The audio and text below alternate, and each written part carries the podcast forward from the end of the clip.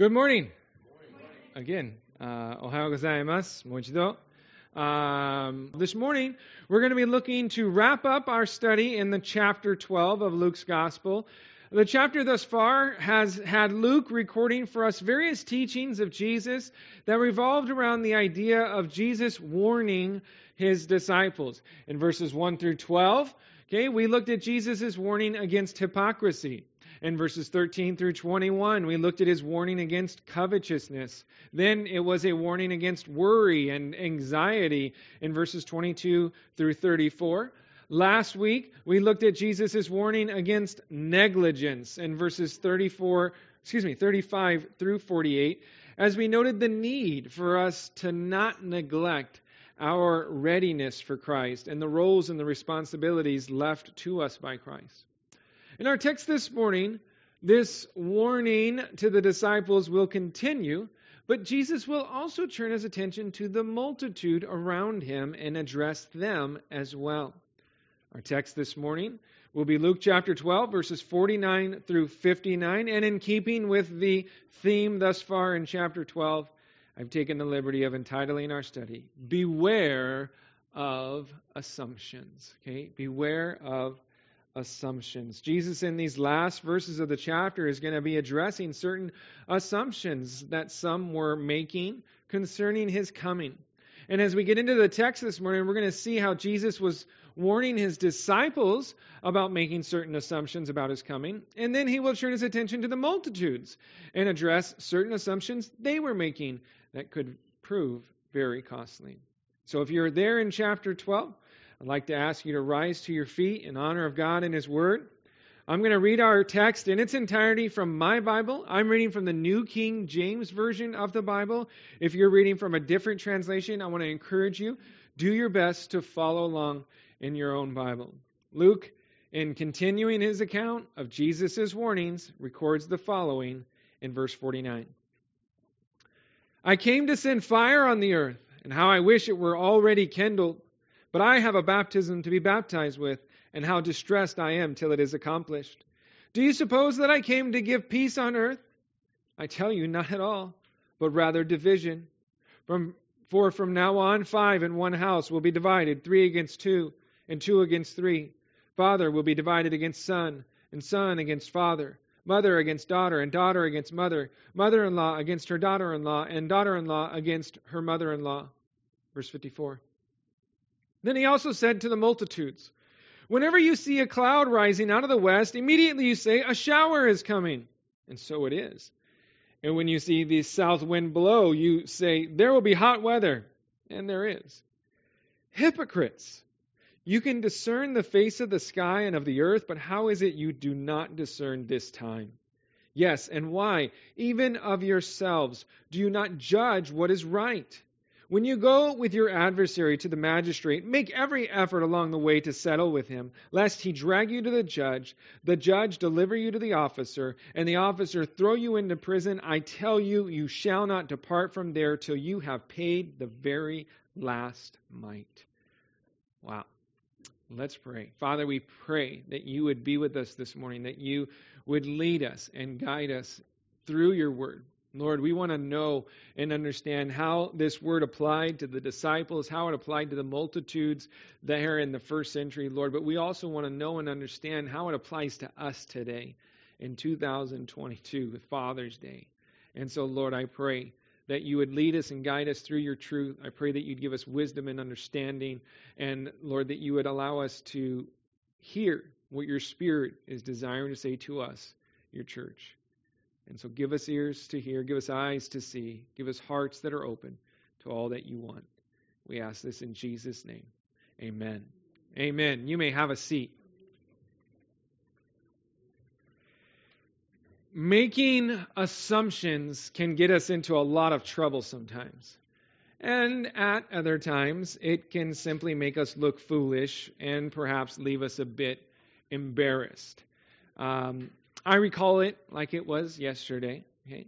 Farah, my wonderful wife of nearly 22 years now, uh, was about to turn the big 4 0. And I have permission to share this story, so it's okay. Um, and I had been working on something extra special for her for quite some time.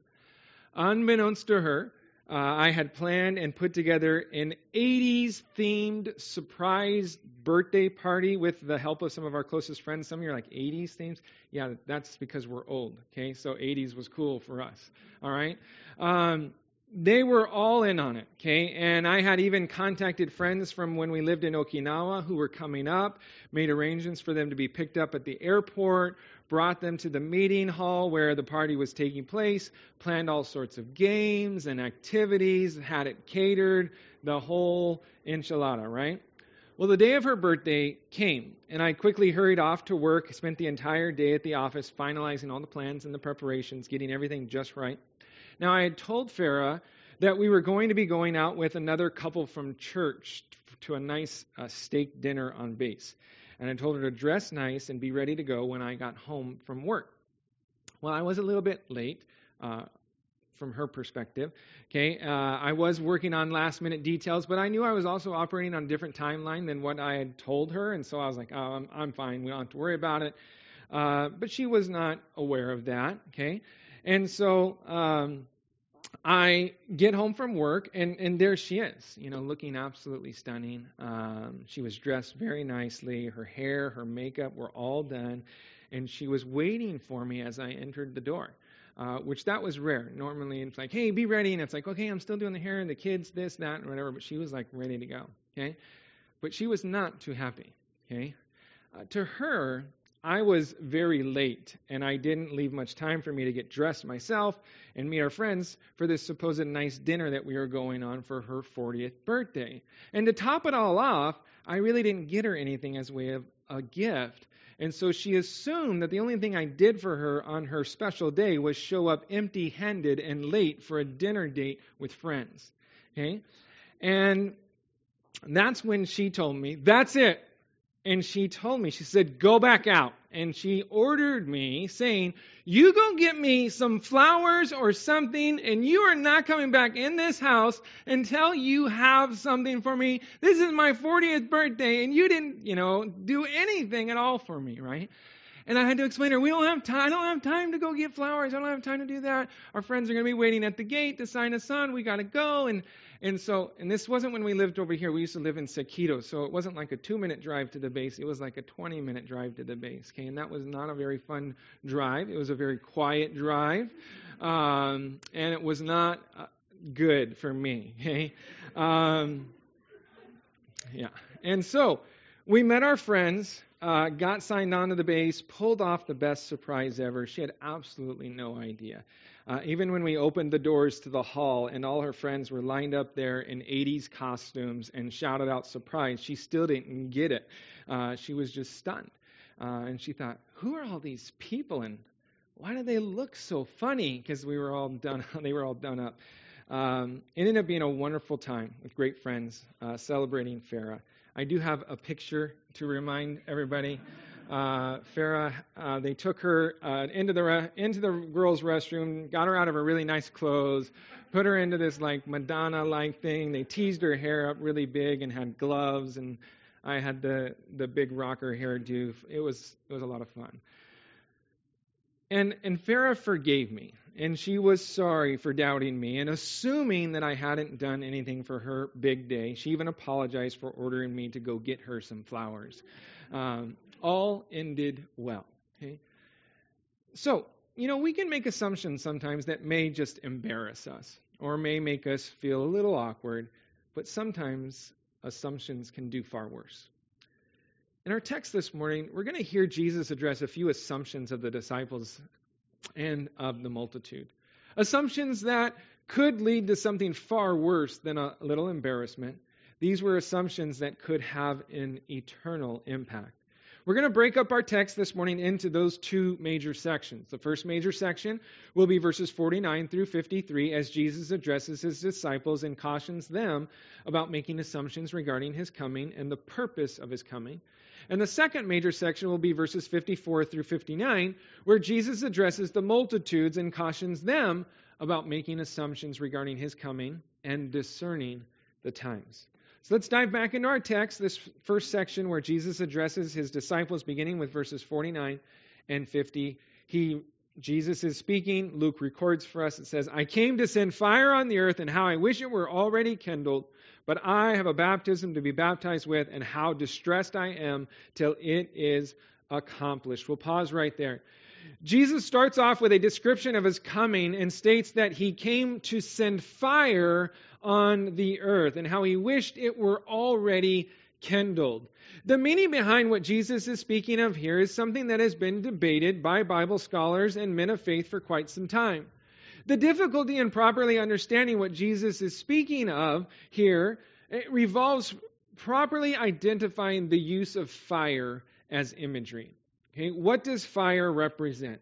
And what it is what is it referring to here in verse 49 when Jesus described his coming? You see, within the scriptures, fire is used figuratively in different contexts.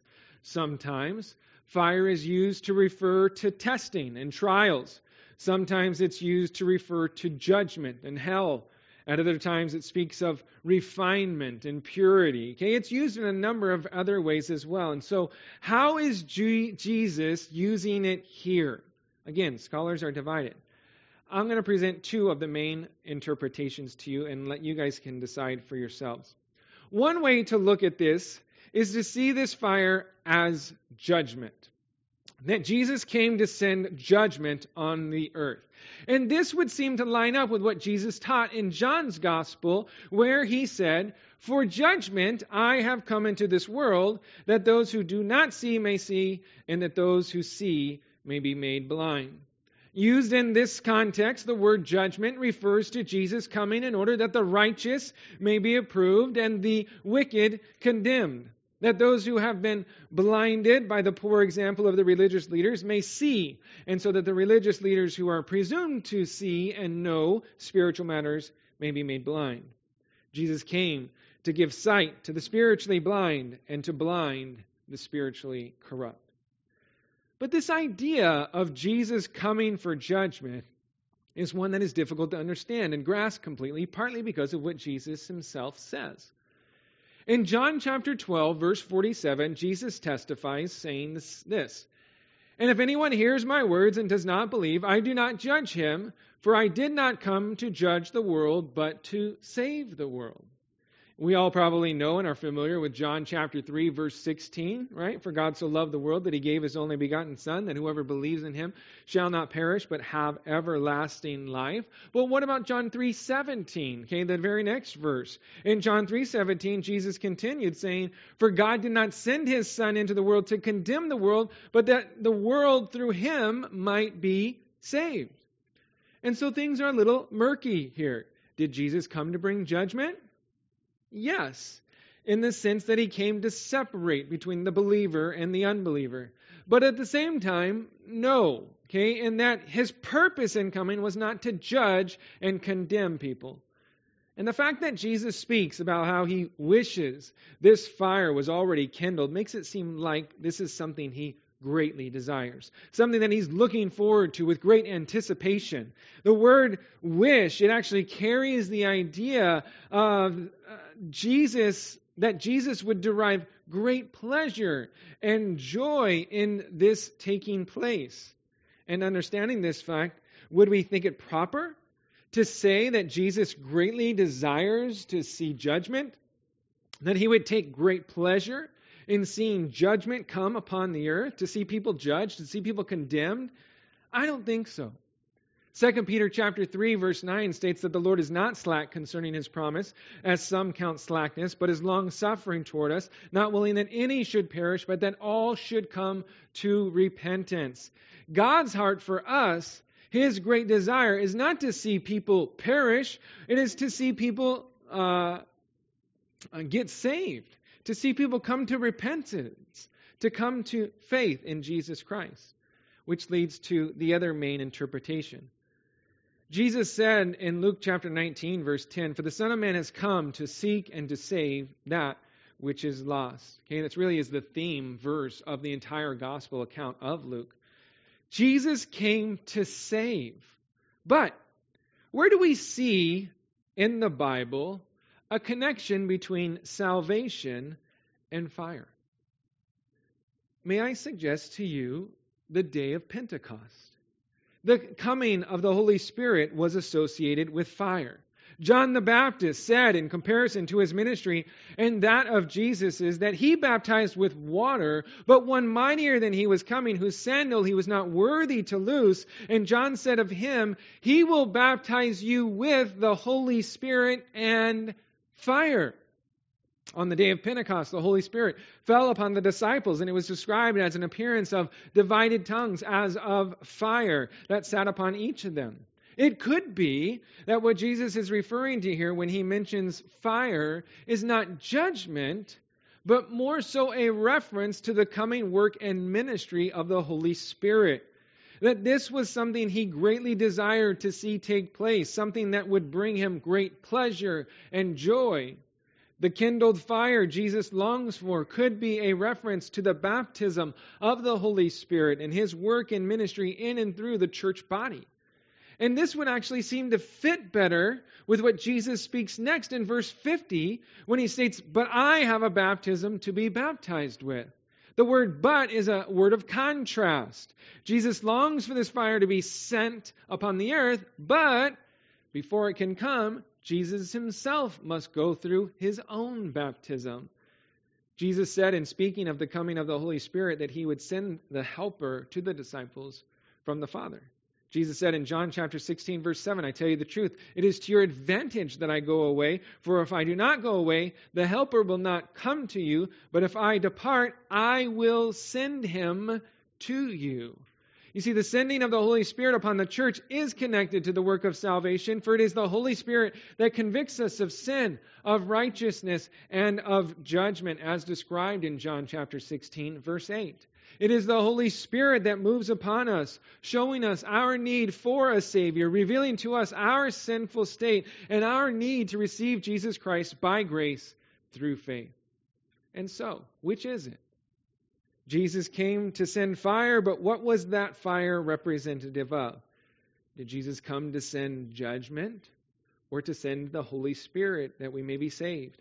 Did he come as judge? Did he come as Savior? It could simply be a matter of whether or not we are talking about Jesus' first coming or his second coming.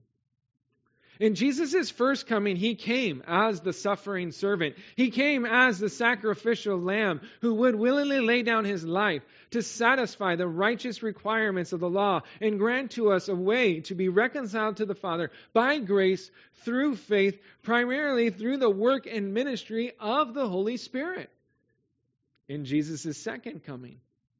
He will not come as the suffering servant, but as the conquering king. Not as the sacrificial lamb, but as the roaring lion of the tribe of Judah. He will come to bring judgment upon a Christ rejecting world. And perhaps that is why this particular passage has caused so many Bible scholars and interpreters problems. Because we're looking at this from the perspective of a single coming rather than two separate comings.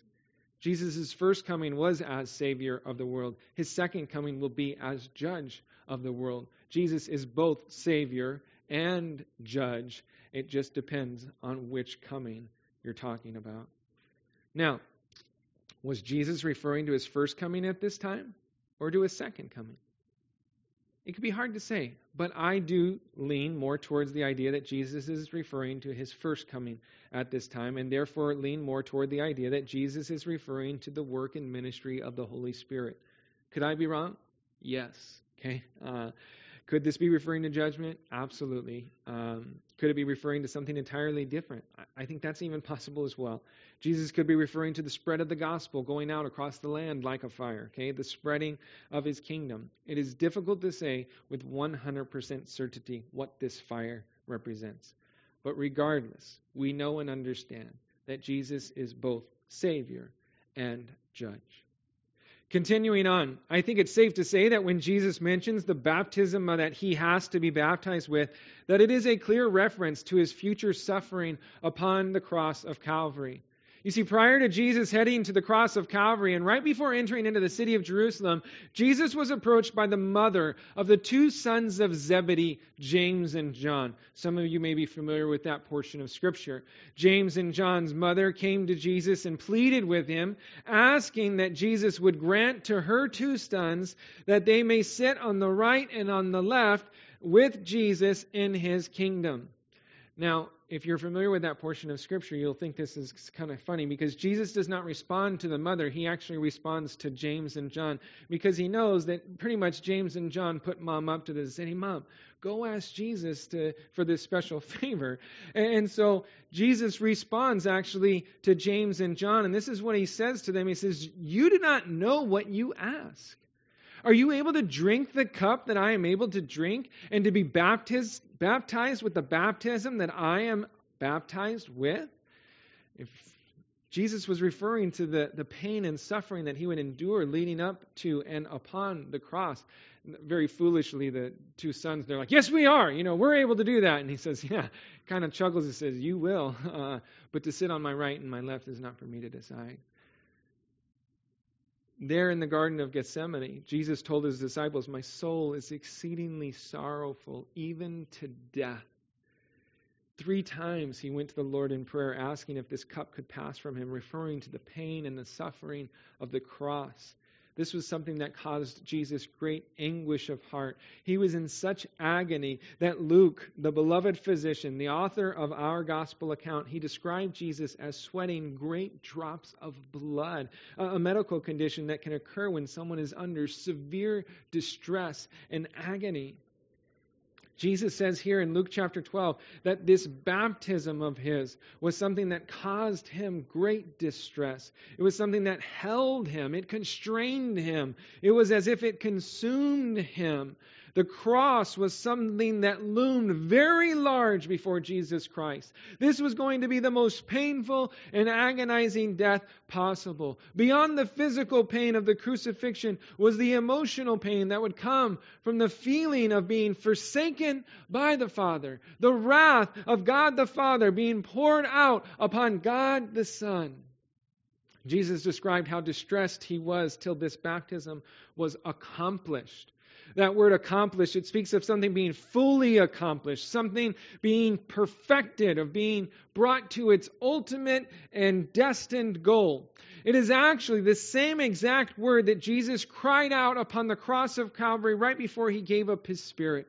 There upon the cross of Calvary, he cried out, It is finished. Okay? Tetelestai, the same Greek root word that's used here in Luke chapter 12, verse 50. Jesus went through the pain and the suffering, the agony and distress of the crucifixion for you and for me, for those that would repent of their sins and put their faith in Him and His work upon the cross for us. He is the author and the finisher of our faith, who for the joy that was set before him endured the cross, despising the shame, and is now sat down at the right hand of the throne of God, according to Hebrews chapter 12, verse 2. Jesus could lean upon a joy, okay? A joy that was so wonderful, so remarkable, so amazing that it was strong enough for him to look to while enduring the horror of death upon the cross and to not give up. What was that joy that allowed him to persevere? to hold on, to not give up, to completely yield his life to the will of the Father? Well, it was heaven. But not just heaven alone. Not just him returning to his Father, to his eternal home, but him returning to his Father and paving a way for you and me to join with him and his Father in heaven for all of eternity. Us in heaven with him was the joy that was set before him. That is what allowed him to continue and to yield himself completely, completely to the cross of Calvary.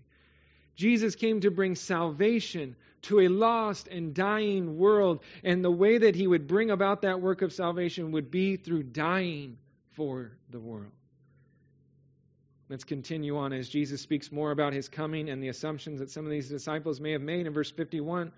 He says, Do you suppose that I came to give peace on earth? I tell you, not at all, but rather division. For from now on, five in one house will be divided, three against two, two against three.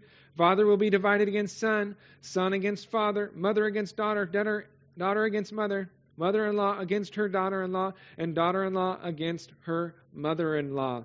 I actually thought, do I share this teaching on Father's Day? Father divided against son, son against. Uh, this is where God has us. We just make our way and let Him set the agenda. Jesus asks his disciples a question. He says, Do you suppose that I came to give peace on earth? Now, we can understand, perhaps, why some of the disciples thought this about Jesus' coming. It was the angels of heaven that sang out in chorus at the birth of Jesus, joyfully shouting, Glory to God in the highest, and on earth, peace, goodwill toward men. Zacharias, the father of John the Baptist, prophesied of his son's work and how he would give light to those who sit in darkness and the shadow of death to guide our feet into the way of peace. Okay, Isaiah the prophet, he prophesied of the coming Messiah, declaring of him, For unto us a child is born, unto us a son is given, and the government will be upon his shoulders, and his name will be called Wonderful, Counselor, mighty God, everlasting Father, Prince of Peace, right? It says, of the increase of his government and peace, there will be no end upon the throne of David over his kingdom to order it and establish it with judgment and justice from that time forward, even forever. The zeal of the Lord of hosts will perform this. You see, there were so many prophecies that spoke of the peace the Messiah would bring. And so, because his disciples viewed Jesus as the Messiah, it would be very natural for them to suppose Jesus came to bring peace. And in a sense, he did. But not as they were envisioning it. Jesus didn't come to bring peace upon the earth, but peace of heart, peace of mind, and knowing one's sins could be forgiven. He came to bring peace with God. Jesus said, Peace I leave with you, my peace I give to you. Not as the world gives, do I give to you. Let not your heart be troubled, neither let it be afraid. Later he said, These things I have spoken to you, that in me you may have peace. In the world you will have tribulation. Okay, but be of good cheer. I have overcome the world. You see, Jesus came to give his peace to those who would follow after him. He gave a peace that was different from the world's idea of peace. His peace was a peace of mind that would sustain us through the per- tribulations, the persecutions of this world. Paul would write later on, Be anxious for nothing, but in everything by prayer and supplication, with thanksgiving, let your requests be made known to God, and the peace of God that surpasses all understanding will guard your hearts and minds through Christ Jesus.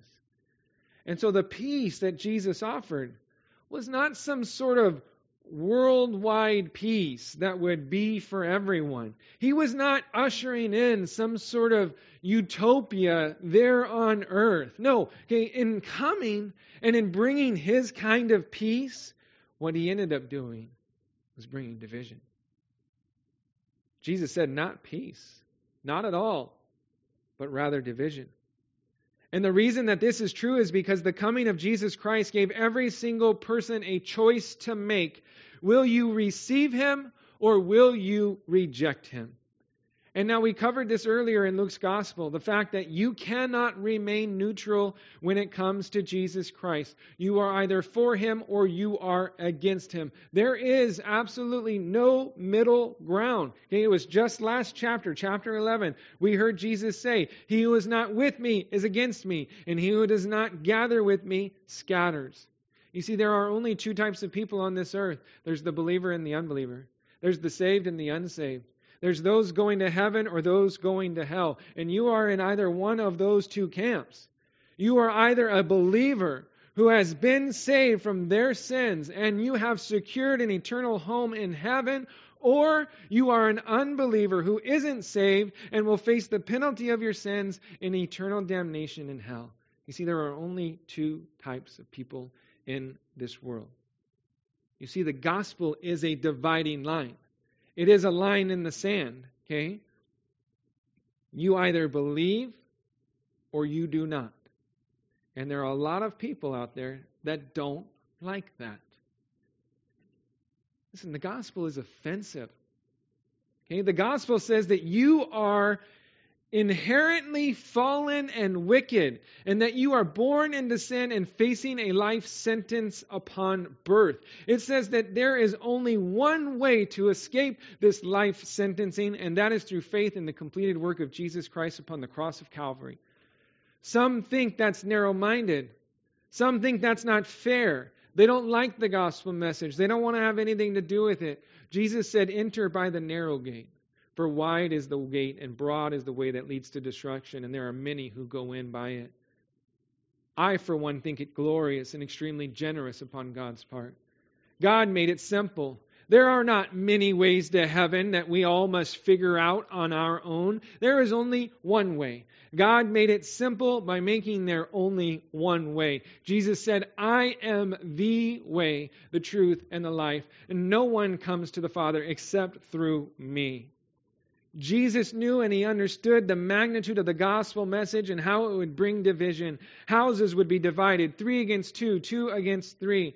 He speaks of different family relations here and how they will be divided against each other. And I do think it is significant that Jesus uses family relationships here. You see, the bond between a father and a son, a bond between a mother and her daughter, are some of the strongest bonds that we know upon this earth.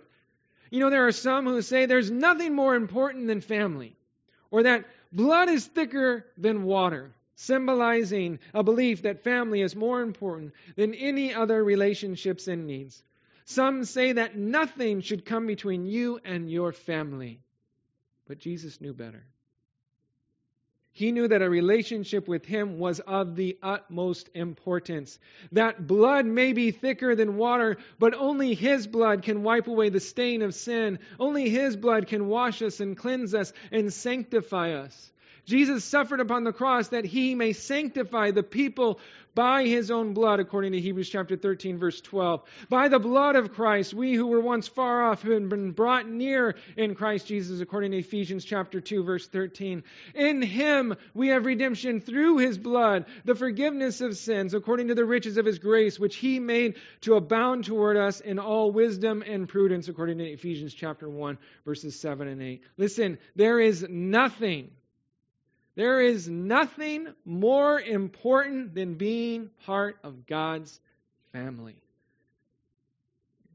And for some, that decision to become part of God's family comes at a very significant price.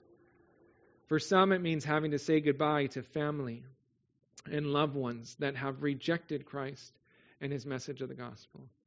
This was true then, and it is even still true today.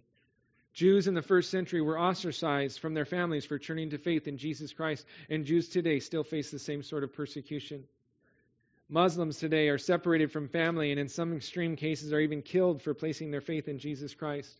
Many of our very own Japanese brothers and sisters have come to Christ at the cost of their own family. I know Japanese believers who have been banished and shunned okay, for turning to faith in Christ. They are no longer welcome amongst their family because they have put their faith in Jesus Christ. Jesus knew and he understood the magnitude of his coming and the importance of responding to his gospel message. He didn't want any of his disciples making any assumptions regarding his coming and the impact it would have upon this world. And we need to know and understand this same truth that there is nothing more important than making a choice to surrender your life to Jesus Christ as Lord and Savior. A relationship with Jesus trumps all other relationships. We should never let any other relationship keep us from entering into an intimate relationship with Jesus Christ and becoming part of God's family.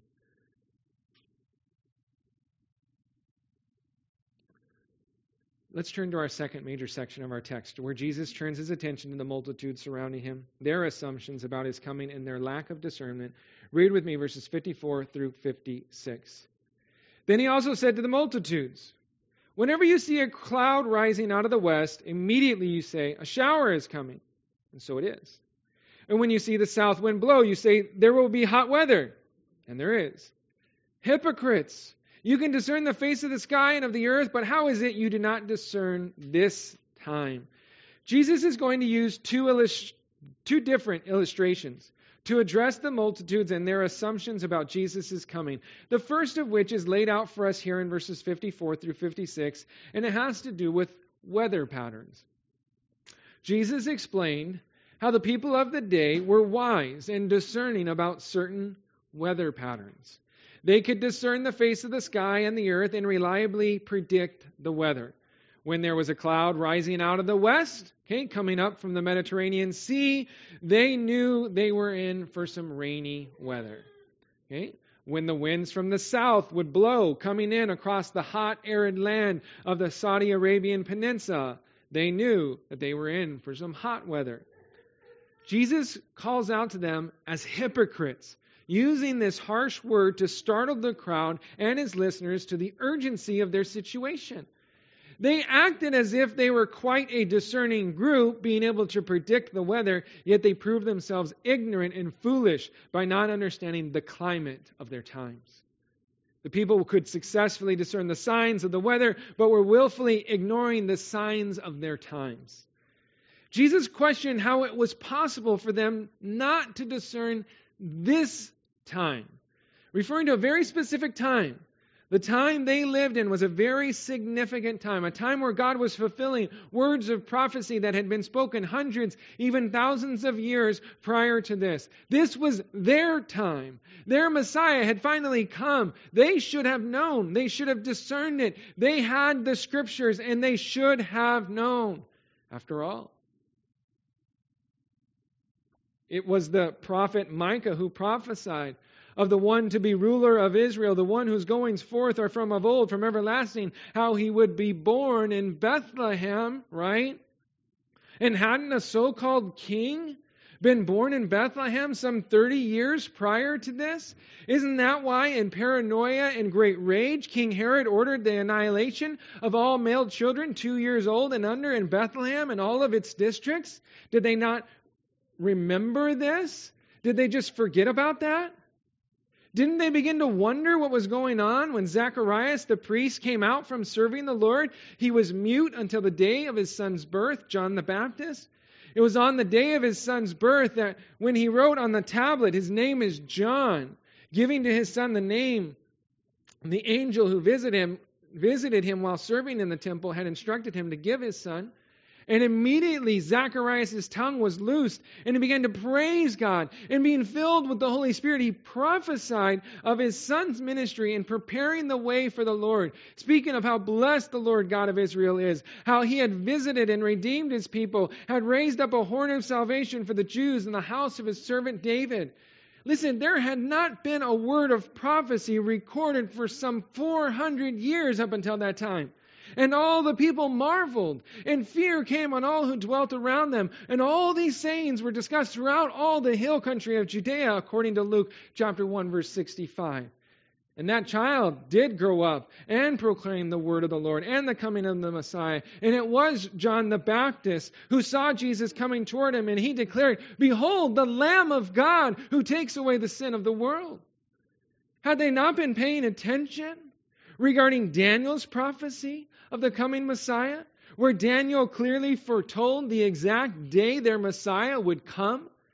Daniel stated Know therefore and understand that from the going forth of the command to restore and build Jerusalem until Messiah the Prince, there shall be seven weeks and sixty two weeks. The street shall be built again and the wall even in troublesome times. A total of 69 weeks were mentioned, but the word weeks refers not to seven days, but periods of seven years. Therefore, the total of 69 weeks was really 69 seven year periods, adding up to a total of 483 years. And history tells us that it was on March 14th, 445 BC, that Artaxerxes gave the order to restore and rebuild the streets and walls of the city of Jerusalem, and that exactly 173,880 days later, 483 years later, is the day that Jesus triumphantly entered into the city of Jerusalem upon the back of a donkey as prophesied by Zechariah.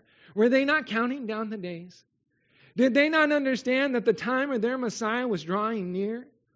Luke records how upon that very day, the day of his triumphal entry into Jerusalem, as Jesus drew near to the city, he saw the city and he wept over it, saying, If you had known, even you, especially in this your day, the things that made for your peace. They should have known. They should have been ready, but they were not. They assumed the coming of their Messiah would somehow look different. They had their own idea of what it would be like upon that day, and they completely missed their Messiah who was right before them. Listen, guys, we need to make sure that we aren't making any assumptions about Jesus' second coming in our own preparedness. Are we ready? Okay? Are we cognitive of the times that we live in and how they point to the potential return of Christ? Things are happening even today. Prophecies okay, seem to be unfolding before our eyes. The world is ripe for the second coming of Jesus Christ, and we need to be ready. As we read through the book of Revelation that speaks of the second coming of Jesus Christ, we see that the stage is set. Okay, Israel as a nation, once again, they're working on plans for rebuilding the temple that the abomination of desolation may take place. Okay, the world seems to be lining up for a scenario with a one world government, one currency, one world dominating confederation of nations. All of these things are spoken of in the book of Revelation, and we see them becoming closer and closer to reality with each passing day. Listen, you guys. We need to discern the time we live in, and we need to make sure that we are ready for his coming. Let's take a look, take a look at this next illustration Jesus speaks of regarding legal matters and the sense of urgency that was required by the people. Read verses 57 through 59 and we'll wrap up our study together. Verse 57 says, Yes, and why even of yourselves do you not judge what is right? When you go with your adversary to the magistrate, make every effort along the way to settle with him, lest he drag you to the judge, the judge deliver you to the officer, and the officer throw you into prison. I tell you, you shall not depart from there till you have paid the very last mite. Jesus used two illustrations to warn the people of their assumptions regarding his coming. The first had to do with his weather patterns, their inability to discern, their inability to discern the times. This second illustration deals with legal matters that were of great significance, and they're not discerning the urgency of the matter. Jesus accused the multitudes of not judging what was right, of not properly assessing the situation and understanding the urgency that was required of them. Jesus spoke of a scenario where one should try everything possible within their power to make amends with someone, to work out some sort of agreement with someone prior to going to court especially considering if you are the one in error and you know you'll be found guilty by the judge and thrown into prison. Jesus explained how important it was for someone to make every effort to settle the matter prior to being found before the judge and sentenced to prison. Because once you were before the judge and his sentence was given, it would be too late. Your fate would be sealed.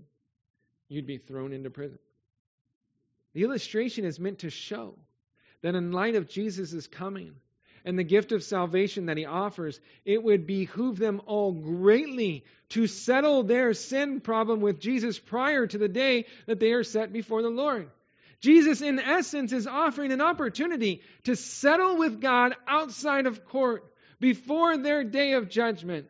By placing their trust and hope in Jesus as their Messiah, the multitude would be able to escape the judgment of their sins and be brought into a right standing with the Lord. And through this illustration, Jesus is trying to show to them the severity of the judgment against them and the great price they will have to pay for their sins. They will be cast into prison and shall not depart until they have paid every last one of their debts. But therein lies the great magnitude of it all. Every one of them owed a debt they could never repay. No amount of time in prison will warrant an early release. They will be found for all eternity, never they will be bound, excuse me, for all of eternity, never being able to fully pay for the sins and failures of their life. Listen, the same is true for us, you guys. We must understand the urgency of settling our sin debt prior to the day that we stand before the Lord. We need to take Jesus up, up on his offer And we need to ask Him to wash us and to cleanse us from our sins. We need to get right with God now while we still have time. You see, there are many in today's world who are making assumptions about Jesus and his second coming, just like there were many who made assumptions about his first coming. People are assuming they have plenty of time, that there is no sense of urgency, that they can just, you know, get right with God later on in life. You know, when things slow down and their life begins to grow old, they think they can just wait until then and get right with God. I have friends, I have family members that have told me, I believe in Jesus, but I just love doing what I'm doing right now too much. I'm not ready to get right with the Lord. And they're like, I'm just going to live in sin. And I'll get right with the Lord later on. But they are making the same mistake as the multitudes that were before Jesus. People who live that way are not discerning their time of visitation. They're not discerning the sense of urgency that's needed to get right with the Lord. Paul pleads with us that we not receive the grace of God in vain, stating, In an acceptable time I have heard you, and in the day of salvation I have helped you. Behold, now is the accepted time. Behold, now is the day of salvation. Listen, do not put off till tomorrow what you know God is calling you to today. You don't even know if you will have a tomorrow. The scriptures attest that our lives are but a vapor, that appear for a little time and then vanish away. We have no idea what tomorrow will bring. And that is why it is so paramount that we settle with God now, that we accept the offer of the gospel message of Jesus Christ, that we stop making assumptions about his coming and understand the need to get right with God now. We don't want to wait until it is too late and we find ourselves having to answer for our own sins. We need to repent of our sins. We need to confess our faith in Jesus' completed work of the cross. And then we need to live our lives in such a way that we are ready for his coming. Amen? Amen. Let's pray. Father, I do thank you for your word. We thank you for this warning, Lord, that Jesus gave to his disciples, that he gave to the multitudes about just making assumptions about uh, your coming. And Lord, uh, we do thank you, Lord, that you are coming back again. We look out and we see the world the way that it's going, and we can't help but imagine, Lord, that your coming is is is nigh, Lord. As the scriptures are, are unfolding before our eyes, as we begin to see these things, the scriptures encourages us to look up for our redemption draws nigh. Lord, I pray that we would be looking up and that we would be ready for your coming. Lord, I pray that we would not assume upon time, that we would not assume upon opportunities in the future, Lord, but that we would get right with you today if we need to. Lord, I don't know if there's anybody here that does not know you, that has not surrendered their life to you as Lord and Savior, but Lord, I pray that if they have yet to do that, that today would be the day of salvation. Behold, now is the accepted time. Now is the time to come to you, to settle an account with you, to have their sins forgiven. Lord, I pray that they would do so today by faith. Lord, I know many that are in here, and I know they love you. Lord, I know that they have called upon you as Lord and Savior, and they're living their life to bring honor and glory to you. And so, Lord, I just pray that they would continue to live by the strength that your Spirit provides, that they would continue to be aware and discerning of the times, and Lord, that we might be fruitful and productive in the time that you've given to us. Lord, may we be lights, may we be salt to this world around us. May we be used by your Holy Spirit to bring as many with us to heaven, to be with you. And so, Lord, lead us and guide us. Empower us by your Spirit. We ask and pray this in Jesus' name. Amen.